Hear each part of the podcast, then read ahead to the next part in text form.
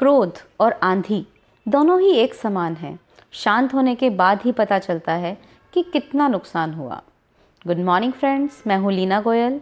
आइए कुछ लम्हे कुछ अच्छा सुनते हैं। एक बार एक लड़का था। उसे बहुत गुस्सा आता था। हर छोटी छोटी बात पर गुस्सा करना, झगड़ा करना। तो इससे उसके पिता बहुत परेशान थे। उन्होंने कई बार उसको समझाने की कोशिश की कि गुस्सा करना अच्छी बात नहीं है। पर उस बच्चे को समझ में नहीं आया, या कहिए कि वो अपने गुस्से पर काबू नहीं कर पाया। तो उसके पिता ने एक तरकीब सोची। एक दिन लड़के को अपने पास बुलाया और एक कीलों से भरा हुआ बैग और हथौड़ा दिया और समझाया कि, बेटा, देखो, गुस्सा करना अच्छी बात नहीं है, पर फिर भी अगर जब भी तुम्हें गुस्सा आए, तुम इसमें से कील लेना और बगीचे के चारों ओर जो बाढ़ बनी हुई है, उस पर लगा देना। लड़के ने सोचा, ठीक है, कील लगाना कौन सी बड़ी बात है? उसने ऐसा ही किया, उसको पूरे दिन में जब भी गुस्सा आया, उसने एक कील ली और उस बाढ़ पर लगा दी। इस तरह उसने पहले दिन तीस कील लगाई।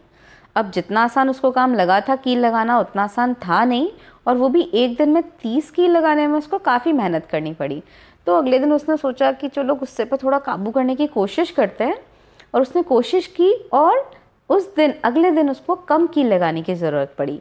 इस तरह धीरे धीरे कोशिश करते हुए, गुस्से पर काबू पाते हुए, एक दिन ऐसा आया, जिस दिन उसको एक भी कील लगाने की ज़रूरत नहीं पड़ी।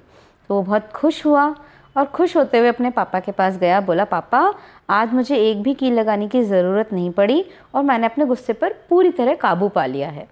उसके पापा ने बोला, ये बात तो बहुत अच्छी है बेटा, बहुत खुशी की बात है, पर यह काम यही पूरा नहीं होता। अब तुम्हें एक एक करके वो कील बाहर निकालनी है। उस लड़के ने यही किया, एक एक करके कीलों को बाहर निकाला। लेकिन कील बाहर निकालने का काम तो कील लगाने के काम से भी ज़्यादा मेहनत वाला था। बड़ी ही मुश्किल से और मेहनत से उसने कीलों को बाहर निकाला और फिर भी एक दो कील तो ऐसी थी जो अभी भी उसमें फंसी रह गई थी। तो वो अपने पापा के पास आया, बोला, पापा, मैंने लगभग सारी कीला निकाल दी हैं, बस एक दो कीला ही रह गई हैं। उसके पापा उसको उस जगह ले जाते हैं और दिखाते हैं कि बेटा देखो, जहाँ से तुमने कीला निकाली हैं, वहाँ पर अभी भी छेद है। तो क्या तुम इस बाढ़ को दोबारा पहले जैसा कर सकते हो? बेटे ने कहा, नहीं पापा, ये पहले जैसी तो नहीं हो सकती। तो उसके पापा ने कहा, बेटा, मैं यही चीज़ तुम्हें समझाना चाहता हूँ। गुस्से में जो शब्द, जो बातें तुम किसी को कहते हो, वो उनके, दूसरे लोगों के मन को कितनी चोट पहुँचाती हैं, कितना घाव देती हैं। तो क्या तुम उन घावों को दोबारा भर सकते हो? नहीं। इसीलिए कभी भी गुस्से में ऐसा कुछ मत कहो जिसका हमें बाद में पछतावा हो।